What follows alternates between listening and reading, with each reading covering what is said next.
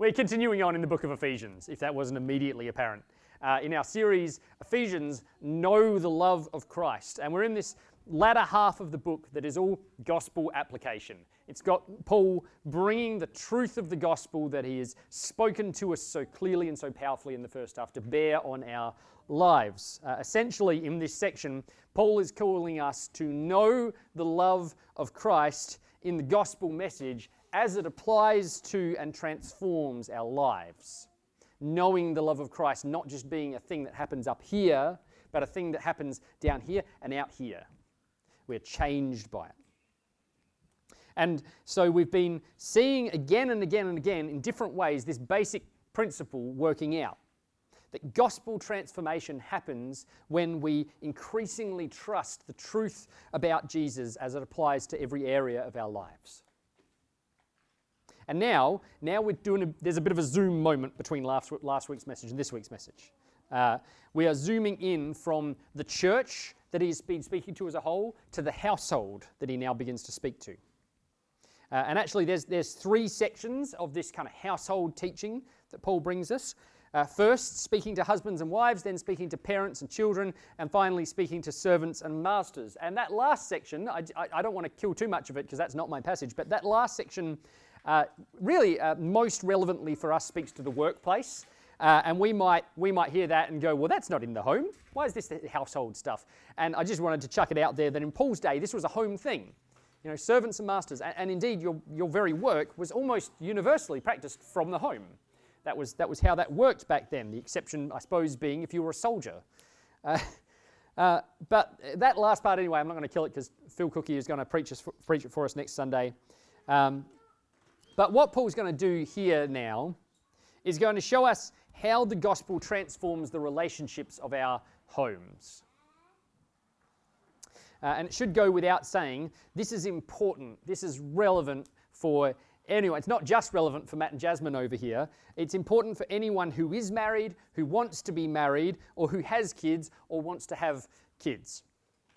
But uh, if you're single, and we do have a number of people who are in that category here, you might, um, you might kind of come to this and, and kind of be like, well, you know, what's it got to do with me? What's the relevance for me here? You know, maybe you expect to get married one day, maybe you don't, but but you know, maybe you want to have kids one day, maybe you don't, but but you kind of look at this and you go, well, you know, this doesn't seem to speak to me very much. Um, and and I would, I would, I wanted to start just by chucking you two quick answers to well, what does this have to do with me?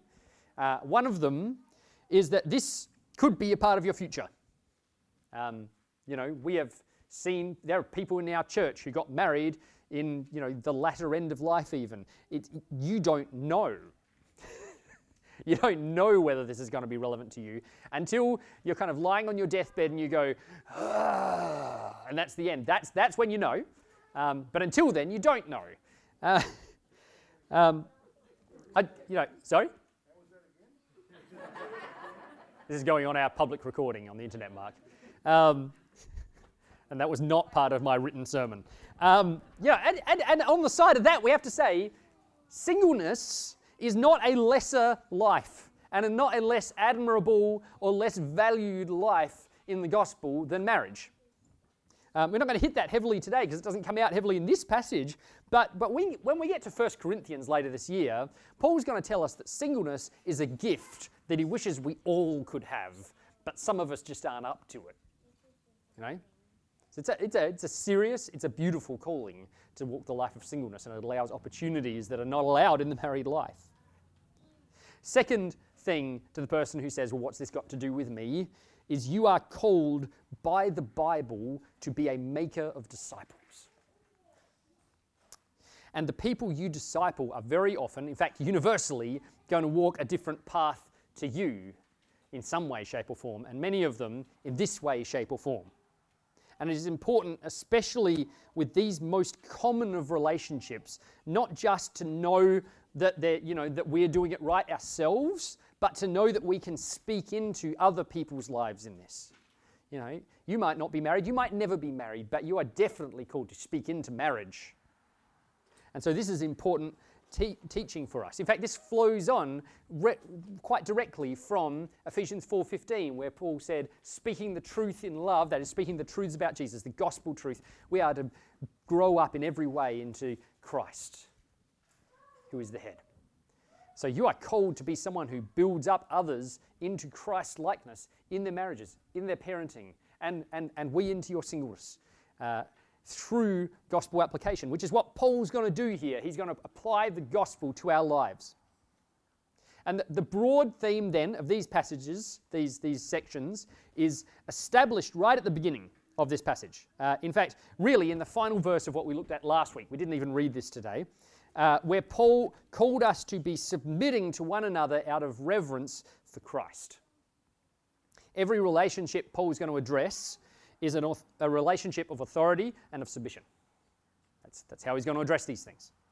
And that, of course, is an astoundingly unpopular concept in our day and age. You may have run across this. So, if we, if we want to be biblically faithful people, uh, reflecting the gospel in our ungospel formed uh, community, area, world, then we need to sit up and listen here. And we need to be aware that there's a very good chance that some of what we run into here in the Bible is going to rub us the wrong way. And we need to be rec- ready to recognize that actually that's, that's more an issue with me than with the Bible. If we really hold that God's word is good and perfect, then we have to go, you know, when this rubs me the wrong way, there's something in me that I need to address.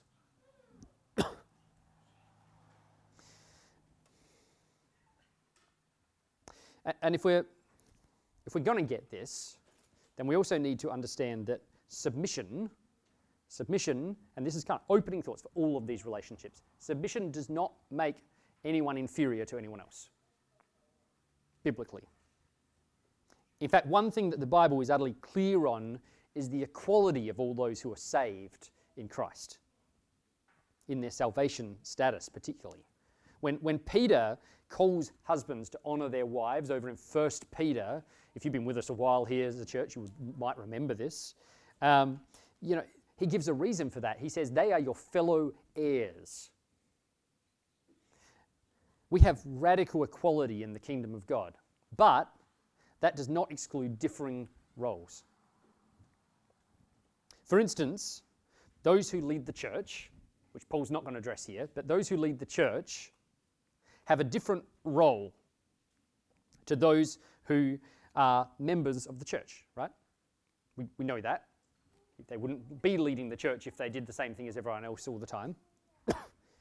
Yet you would never say that an elder is of greater value than a member of a church, right? Um, depending on the elder, you might say less. No, no, that completely defeats the purpose of everything I just said. Ignore that bit.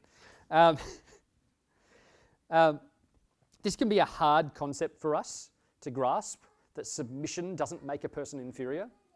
Uh, the, the easiest and the best way to get our head around the fact that submission does not equal inferiority is, is to look to the God that we worship, actually. So we worship a triune God, is the word we, we use. Um, he is Father, He is Son, and He is Holy Spirit. They are co equal is the word that we use in our belief statement when we talk about the Trinity. They're all God, they're all worthy of all praise and glory and honor, all the creator, all the sustainer, all sovereign. And yet Jesus says, over in John's Gospel, I have come down from heaven not to do my will, but the will of him who sent me. Jesus was submissive to his Father. Yet they are equals as God. Do you see? His submission did not make him less than the Father in value. Equals with distinct roles. Better still, uh, take a look at Jesus' relationship with his earthly parents, with Mary and Joseph. Let this blow your mind a little bit if you think that inferiority might imply that someone is less than someone. The Bible says very explicitly he was submissive to them. Get your head around that. Were Mary and Joseph superior to Jesus? There's an easy answer to that question, right? No. They were not. Of course not. But there, and, and now there is something else as well. A lot of introductory issues as we approach this passage. Something else we should see here before we get into it, uh, which, is, which is really important, which is that uh, as much as the words of Ephesians 5 to 6 here um, are revolutionary and are controversial and are different today, they were just as revolutionary, just as different in Paul's day and in every age. These passages speak, speak and they call us to something that shines in an otherworldly way. Um, there's a quote here I want to read to you because I thought she put it really well. Um, it's from uh, Gloria Furman, uh, one of the recommended books for this series, actually. She says this. Um, she says, Stick with me. This is a long one, it's a wordy one, it's a really good one. In ancient Greco Roman culture, the normative household codes, so that's kind of like what we're looking at here is a household code, uh, were associated with the government and politics with an eye toward practicality. For example, if you treated servants well, they would be productive and the nation would benefit. The emphasis was on the people under authority laying down their code of conduct for them. Christ's people, however, serve the King, who fulfilled the law of love, keeping every one of his Father's commands on our behalf. Did it work? No, it didn't. Keeping every one of his Father's commands on our behalf, and gave us a new heart and his spirit so that we could follow him. If you love me, you will keep my commandments, John 14, 15. Owe no one anything except to love each other. For the one who loves another has fulfilled the law, Romans 13, 8. For the whole law is fulfilled in, the, in one word you shall love your neighbor as yourself, Galatians 5:14. Christian household codes are modeled after Christ, by whose power we live accordingly.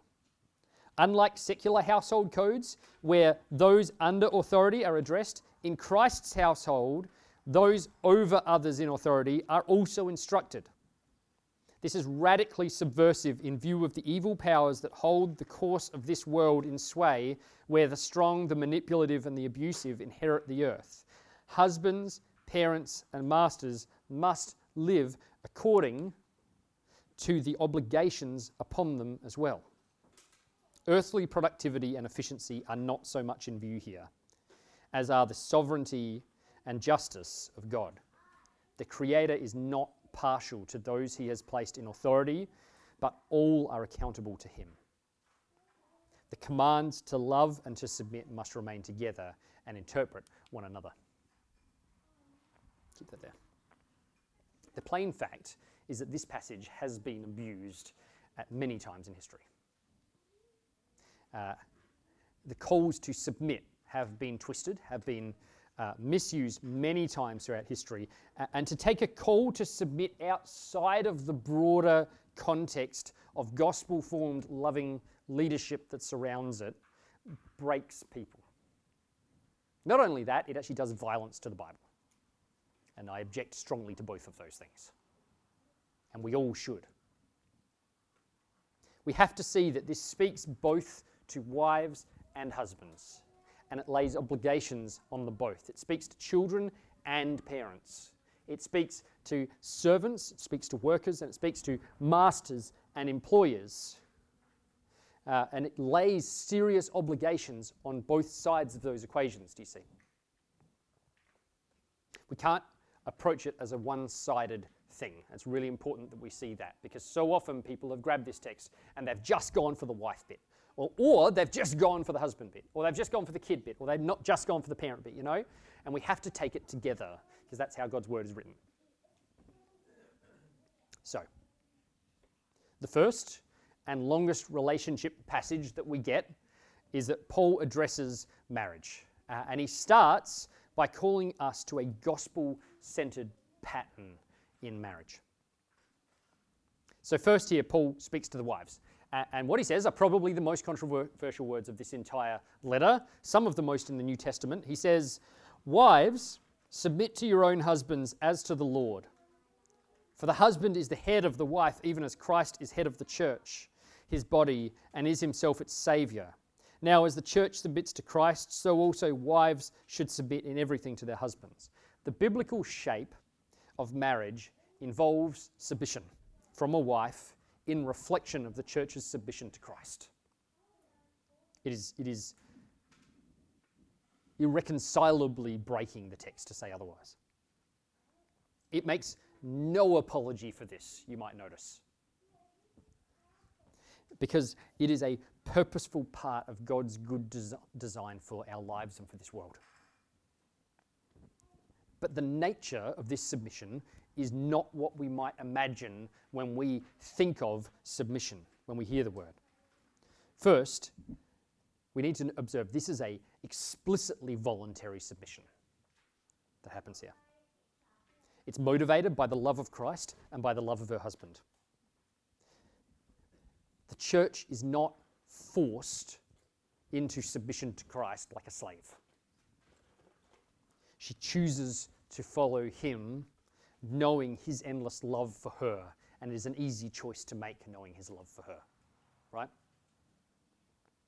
Paul says the wife is to submit as the church does to Christ.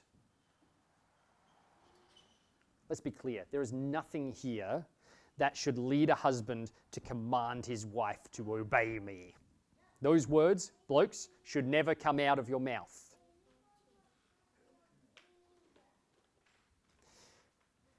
That's, that, what, what that's called is domineering. And that's actually explicitly spoken against in the Bible. Uh, it's, it's, it's spoken against here in the way that he describes a husband. It's spoken against in 1 Peter in the way that he describes husbands and wives. Also, this isn't a call to micromanagerial manage, uh, marriage, where the husband has to direct, have direct control over every single aspect of the wife's life for this to be a faithful marriage. When it says that she is to submit in everything to her husband, what it's referring to, it doesn't mean she has to call him at the checkout to make sure this is the right cheese. You know? Like, and like I joke, but like there are marriages like this. There are people who, who look to this passage and say, that's what that means. Wife, why didn't you ask me before you made that little tiny decision over here? And, and that's, a, that's an abominable thing, and that's not what's being described here. It means she desires for him to lead the direction of their marriage in the areas of their marriage.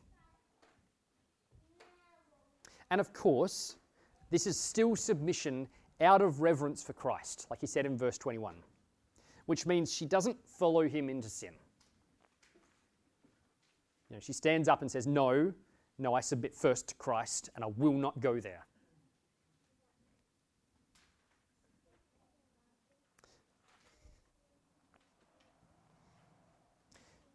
Finally, we have to see that this call for a wife to submit to her husband as the, the church submits to Christ, it, it, it falls into the context of what comes next.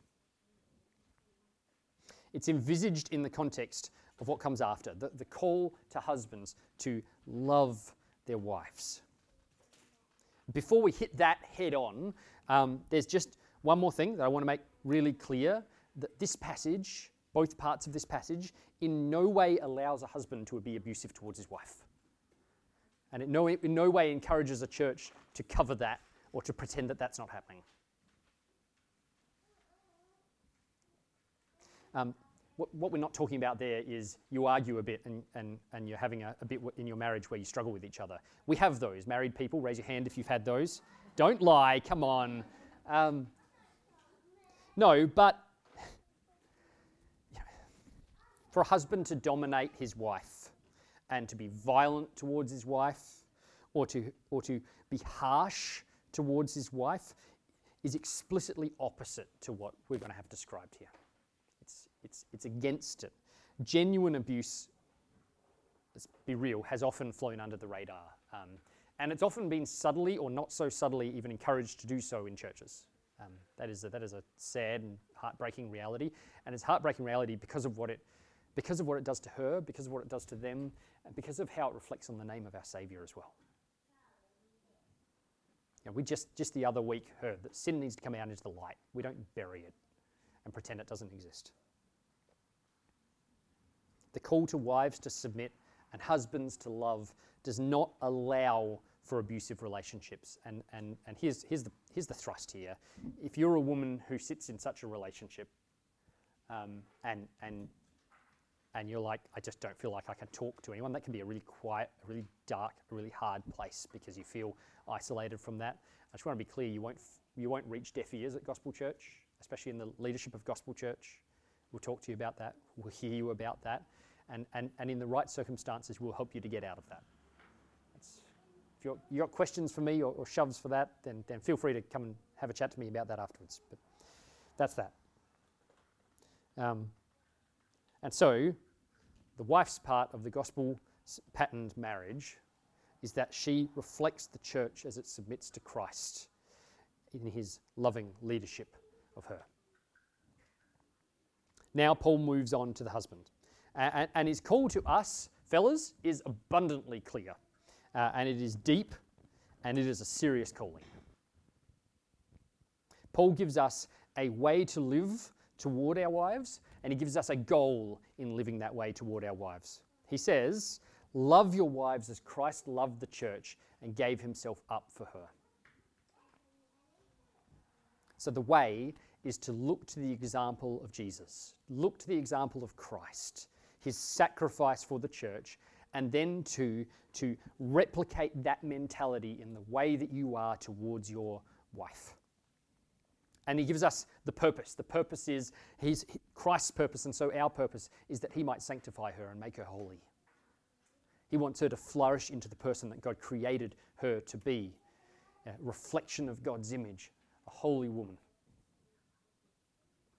So he lays himself down daily in everything without a view to his own gain, so that she might grow to be who God intended her to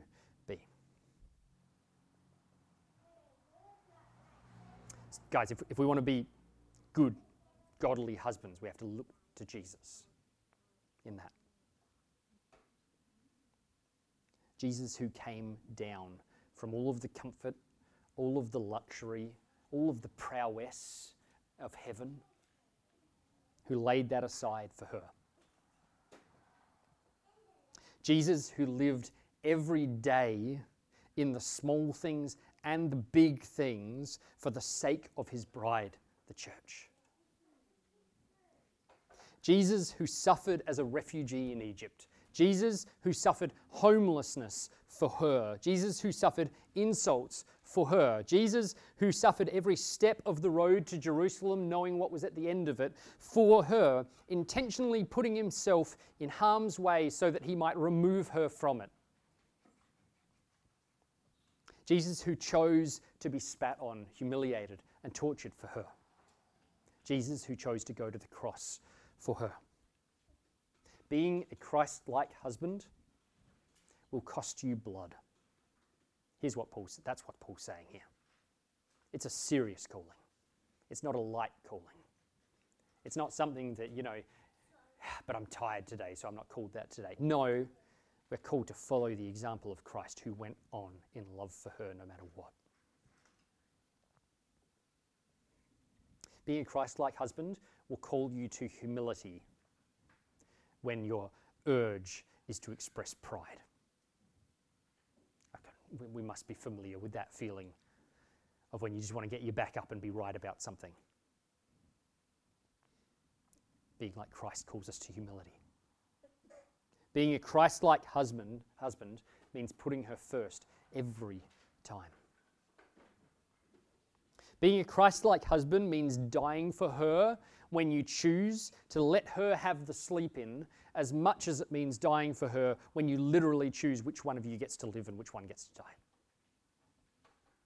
Being a Christ like husband means you take chances to lavish love upon her. Christ doesn't drip feed his church love, he pours it out on her.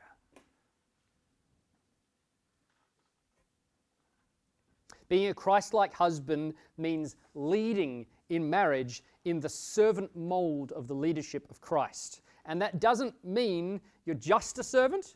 It doesn't mean we call it leadership, but actually, you know, it's just your job to do all the jobs and do what she tells you. You know, I'm, I'm, I'm thoroughly tired of the kind of, well, I better ask the boss version of marriage. Um, you should talk to your wife about things, by the way, but she's not the boss.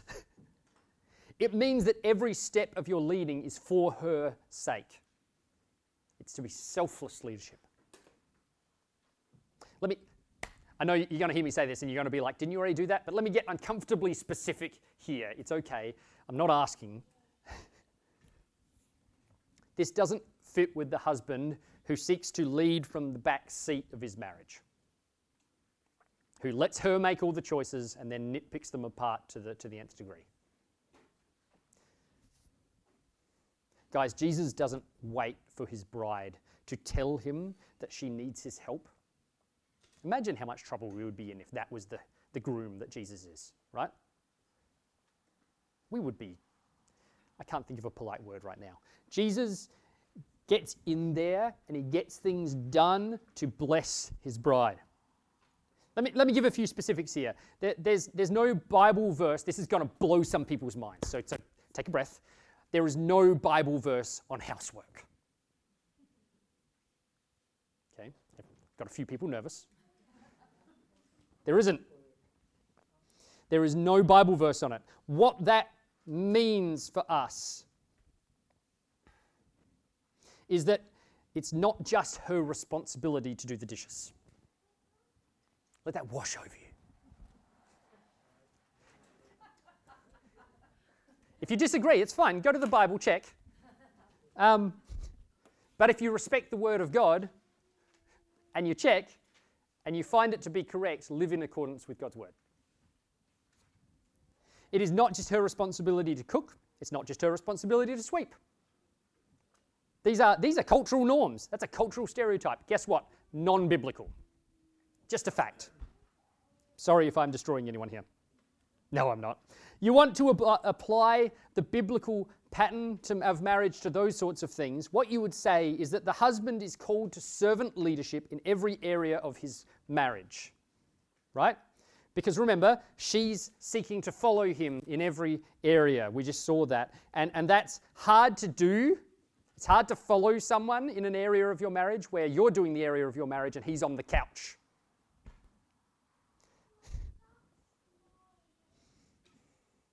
you know, if, if you say, oh, come on, it was a really hard day at work, and she's just having to keep on doing the work that she does 24 7. Christ like leadership looks like getting home and being willing to do the dishes without being told that you need to do the dishes. Christ like leadership looks like realizing it's been a hard day for her and trying to take more of her load of what she's doing to make it easier for her, even if it's been a pretty ordinary day for you. Christ like leadership doesn't look like leaving it all to her. That's how the world leads, right? Like, quite self evidently when you say it out loud. We're just nervous to do it because it means we have to wash the dishes. It's not how Christ leads. He leads by loving her and giving himself up for her. Right? Let me put some practical legs on this idea if I haven't already gone quite deep enough there.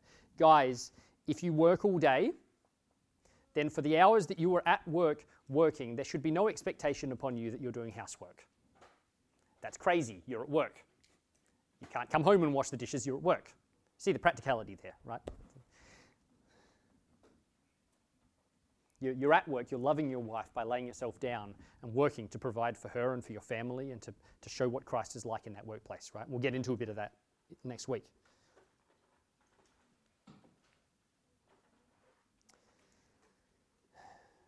When, when you get home, I thoroughly believe this. It's on both of you. She works. She does. She just doesn't get paid for it like you do. People don't tend to give her awards. It's on both of you, and you need to lead in that. Because you're called to Christ like leadership, like the Christ who got down and washed his disciples' feet. If you don't work, or if, if neither of you work, um, it, it's on you both equally. It's pretty obvious when you say it, right? But the onus should be on you to lead in taking initiative in this. Now, now, like, let's recognize this is very different to how our culture does this, right? It is radically different. Second thoughts, Matt? No, no, I won't ask that. Um, Now, if you. Oh, there's always one. Uh, stay, stay to the words, John. Um, if you take issue with that, or with any of this, let me, let me encourage you genuinely head on over to the Bible and see what it says. If it still calls you to lay down your life for your wife, the call here, and, and you go, I don't want to do that in this area, the call here is extremely simple. It's one of those repent and believe sort of moments. Look at what Christ is like towards his bride and, and, and be like him and trust him to provide what you need to do it.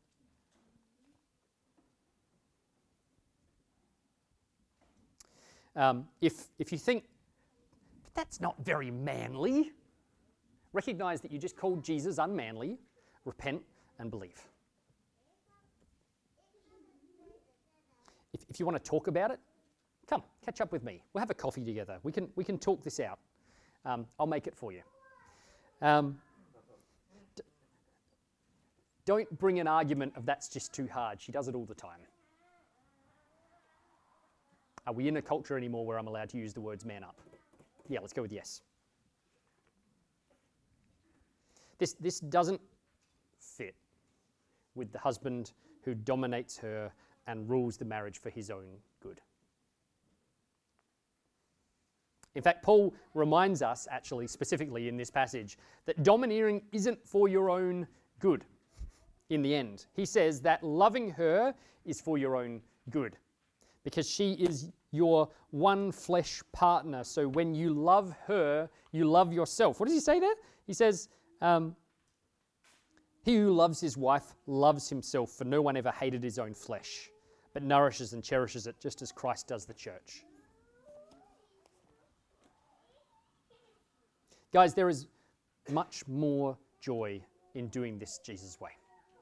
There is. So Christ listens to his church. You need to hear her. You need to invest time in hearing her. Hearing her cannot be a purely opportunistic thing. You need to respect what she has to say. Don't get me wrong, I'm not saying that she leads in everything, but I'm saying that leadership doesn't look like just saying, I'm not going to listen, we're going to do this. There are some more subtle implications here. There, there's, a, there's been a bit of a norm in church um, or churches that, that we will hold up a marriage as healthy and, and normal and biblical when the man grows in his um, view of Christ and his knowledge and his theology, and, and, and the wife um, does an excellent load of dishes. Like that, that's been often held up as the great marriage, right? The biblical marriage. Um, and, and she doesn't really grow in godliness. She doesn't really get to read the books or to grow in her theology or her knowledge because that's kind of a man's game, is how it's been viewed. But Christ brings his bride with him. There are few things more beautiful in this world than a woman who's got her head screwed on theologically and knows the glories of Christ and can express them. But now, okay, now, beyond the roles of husband and wife, I don't think I've ever had as much attention as I've had in this sermon. Um, beyond the role specifically, there's some, something significant here that we need to take away from this. Something, actually, the most significant thing about marriage is yet to be said. It's not about you. It's not about your marriage. Now, don't get me wrong, Paul is laying a pattern here, and I honestly believe it creates the healthiest, most joyful, most beautiful marriages possible. But the, the purpose here is more than creating a good marriage for you. Behind the gospel pattern for marriage, there is a gospel purpose for marriage here. In fact, there is a, a mystery here which Paul states so blatantly, so plainly, so black and white that we might just pass over it, and many people have, uh, for the simplicity of this overwhelmingly powerful thought. Verse 31. Here's what he does. Verse 31 quotes from Genesis chapter 2, um, where, where marriage began right? Uh, where, where it's written, Therefore a man shall leave his father and mother and hold fast to his wife, and the two shall become one flesh. And we go, Well, why does he quote that? Right? Like, like what's, what's his purpose here? Is he, is, he, is he trying to point out that this is how marriage has been since before the fall? Is that, is that what he's going for there? Or is it that um, this pattern of marriage has been is kind of is, is a creational mandate. Is that what he's trying to express? And those things are true. It is pre-fall. Um, it is creational. But it's not what Paul's purpose is here. He tells us his purpose. Um, he tells us his reason for quoting Genesis. He says, This mystery is profound. What mystery? The, mystery of the one flesh union of marriage, right? The mystery that two become one flesh. This mystery is profound, and I'm saying that it refers to Christ and the church. Here's the Have You Been Listening quiz. Do you remember that mis- this isn't the first mystery we've dealt with in Ephesians? Okay. If this is your first time at Gospel Church, you're exempt. Um, the, this isn't the first one. The mystery, in fact, we've had two. First, we had back way back in chapter one, right? We had the mystery that Christ is the fulfillment of all things. God is going to make that all God made all things with the purpose of Christ. That nothing finds its reason and its purpose outside of him in the whole cosmos. And, and then the mystery that God is bringing in a church from every tribe and tongue and nation. The Gentiles are coming in. And through this, he is displaying his wisdom to the heavenly powers, to the whole creation. Mystery number two. Do you remember those? Are they familiar? Getting a few nods, that's good. Do you see how those two mysteries, like we've said, are actually the same mystery? Because Christ is filling all things by filling his church. He is reaching out into the creation through the redemption that he is working in her. So, what we've got essentially is that Christ is the fulfillment and the purpose of the cosmos. He is the fulfillment and the purpose of the church. And now we discover another, another level of zoom here on the microscope. Christ is the fulfillment and the purpose of marriage, that most basic of human relationships. Paul's making a big claim here, and you won't get what your marriage is for until you understand this. Paul's not taking marriage and using it to express something similar to Jesus. It's the opposite. Paul's taking the one true marriage of Christ to his church and he's calling us to live in line with that in our lesser marriages. If you wanted to point to the real marriage, you point to the marriage of Jesus and the church because he says this is the purpose that has always been there for marriage. There is one true marriage which every other marriage exists to be an image of. Whether, whether we do it well or not, like whether you're a good image or a marred image of it, that's what your marriage exists for. Christ loves his church and he gave himself up for her. God made marriage as an expression of the marriage between his son and the church. And so every human marriage must find its purpose in expressing the reality of the one true marriage. This is why your marriage exists. John Piper uh, wrote this. He said, uh, The highest meaning and the most ultimate purpose of marriage is to put the covenant relationship of Christ and his church on display. That is why marriage exists. If you're married, that's why you are married. If you hope to be, that should be your dream.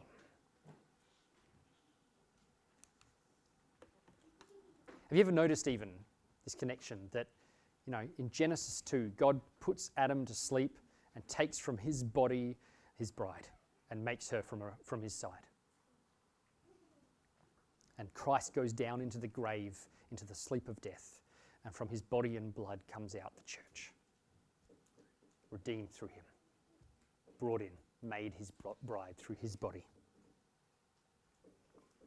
What this means is that husbands, you don't just love your wives and lay yourself down for her because it's the right thing to do or because it'll tend towards a happier marriage. Uh, that's not what's being said here. You do it because in doing so, you are displaying to the world the mystery of God's wisdom that Christ would die for his church. And through this, he would transform a multitude of men into servant leading husbands. What this means, wives, is that you don't just submit to your husband because it's the right thing to do or because it'll give you a better marriage. This is not ultimately a guide to a better marriage. You do it because in doing so, you are displaying to the world the mystery of God's plan hidden in ages past but revealed now in Christ Jesus and therefore through his church that a people are coming in and are submitting joyfully to the leadership of the one who lays down his life for his church. Your marriage, along with the rest of your life, is missional, is what this means.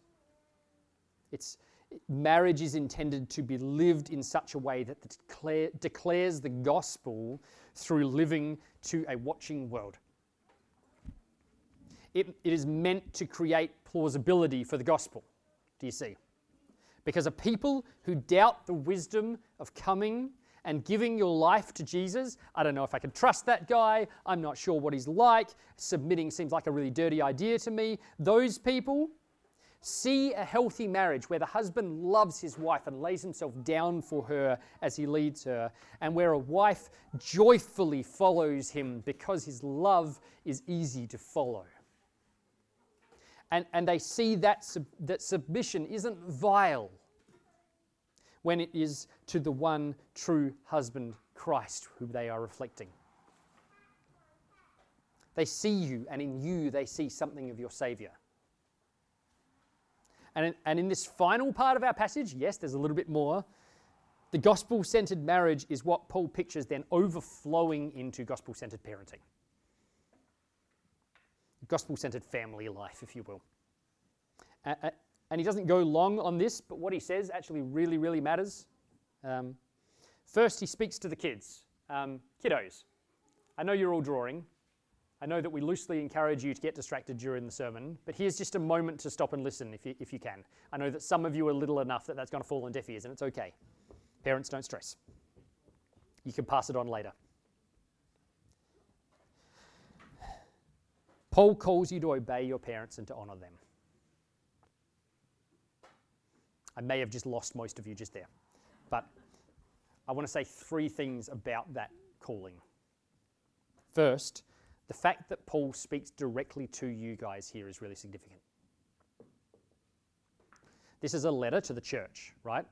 Not a letter to the whole city of Ephesus. This is a letter to the believers in Jesus in Ephesus.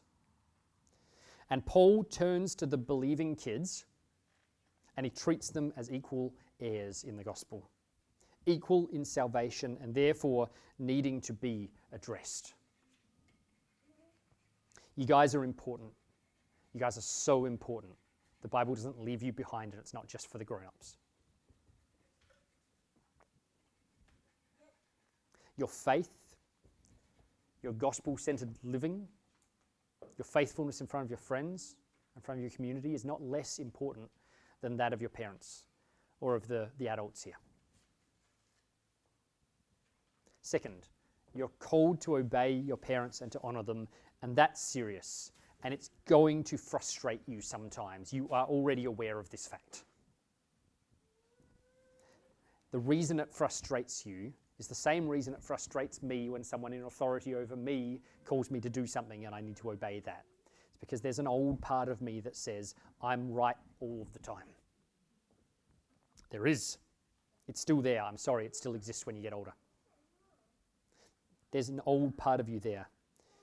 And know that when you obey your parents, you are following the example of Jesus. You're showing the world how Jesus is who set himself aside and he followed his earthly parents and was submissive to them, even though he's God, right? Let's be, let's be real here. Like when, when I have that urge that says, you know, I don't want to follow what that person's telling me, I should go my way, I don't want to obey. Uh, and when you have that, honestly, if we, if we observed it from the outside, hello, Charlie, we would say that we're usually wrong. Jesus, Jesus is God and was God. He wasn't wrong, and yet he was submissive to his parents in righteousness. It didn't make him less significant than his parents. You're not less significant than them. It was being obedient to God's plan for you. Third, you're never called to obey them in disobeying God. Okay? It's actually okay for you guys to speak up about this to your parents, to other adults, to me. It's okay for us to address sin, for kids to address sin in their parents' lives. In fact, I, I, think it's probably meant to be normal. I am so blessed in my family when one of my kiddos says to me, Dad, was that right? don't get me wrong, I, I, don't feel blessed usually when that happens. Um, but, but it is such a beautiful thing because they're learning to speak gospel to me even in the little ways. When they say, Is that what Jesus is like? And I go,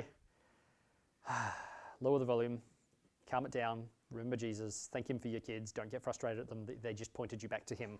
It's a beautiful thing. You guys are a gift to your parents and to your church. You can speak up and you can still honor them in speaking up.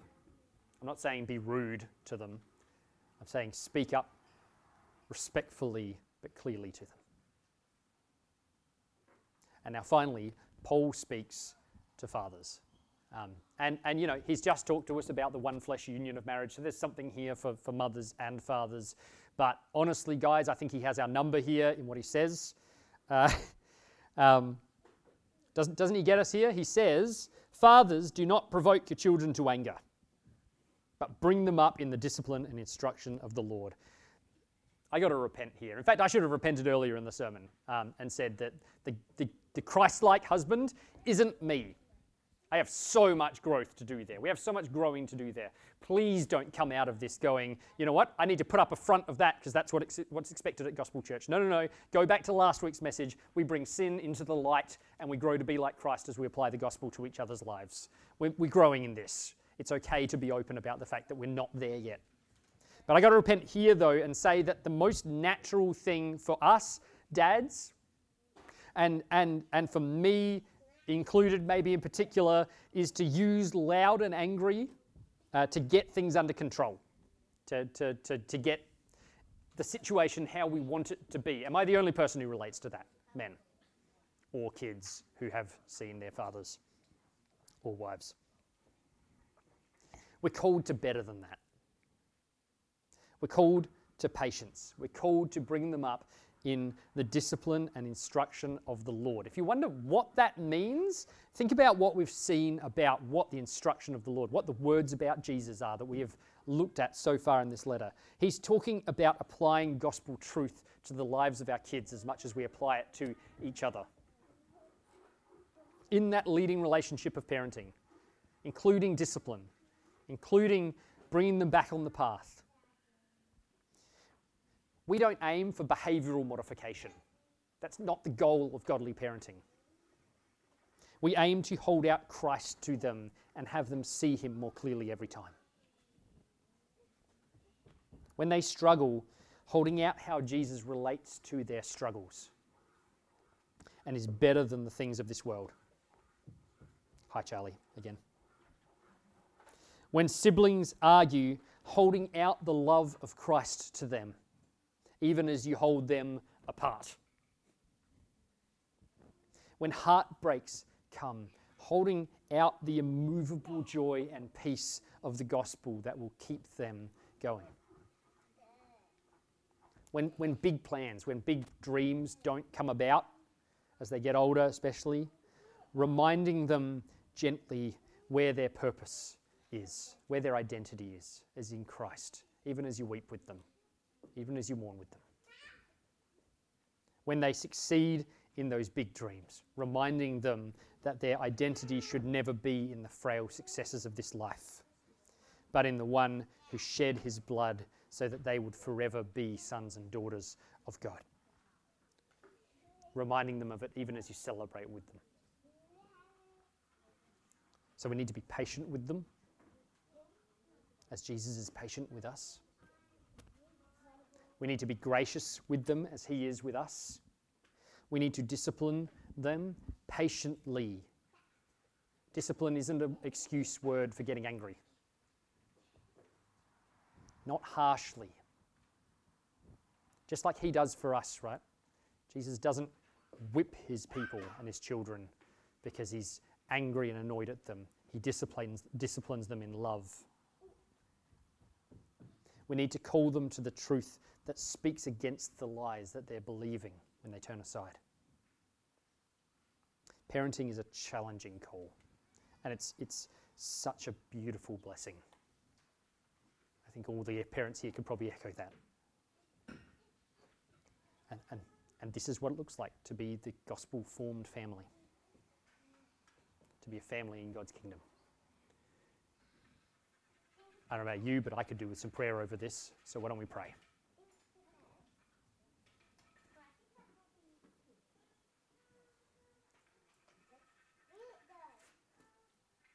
Jesus, I want to pray for myself and, and for all who would echo this here a prayer of repentance. That our marriages, our families, do not always reflect what you are like.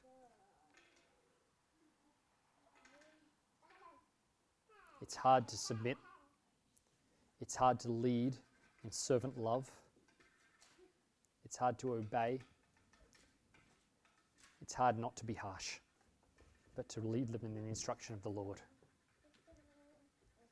We pray, Lord, for each family hearing this, that we would be bringing the times when we're insufficient and when we do this wrong, we'd be bringing that into light and growing in you and applying her truth to our marriages and our parenting.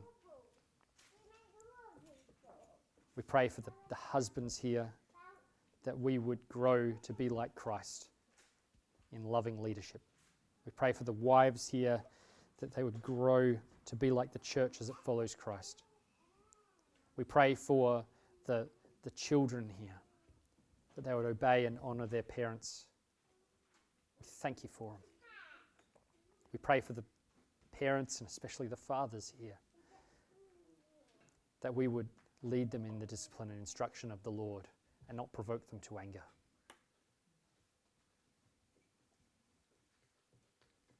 Make us a people who reflect you in the world, Jesus. Shine brightly through your church. We pray it in your name. Amen.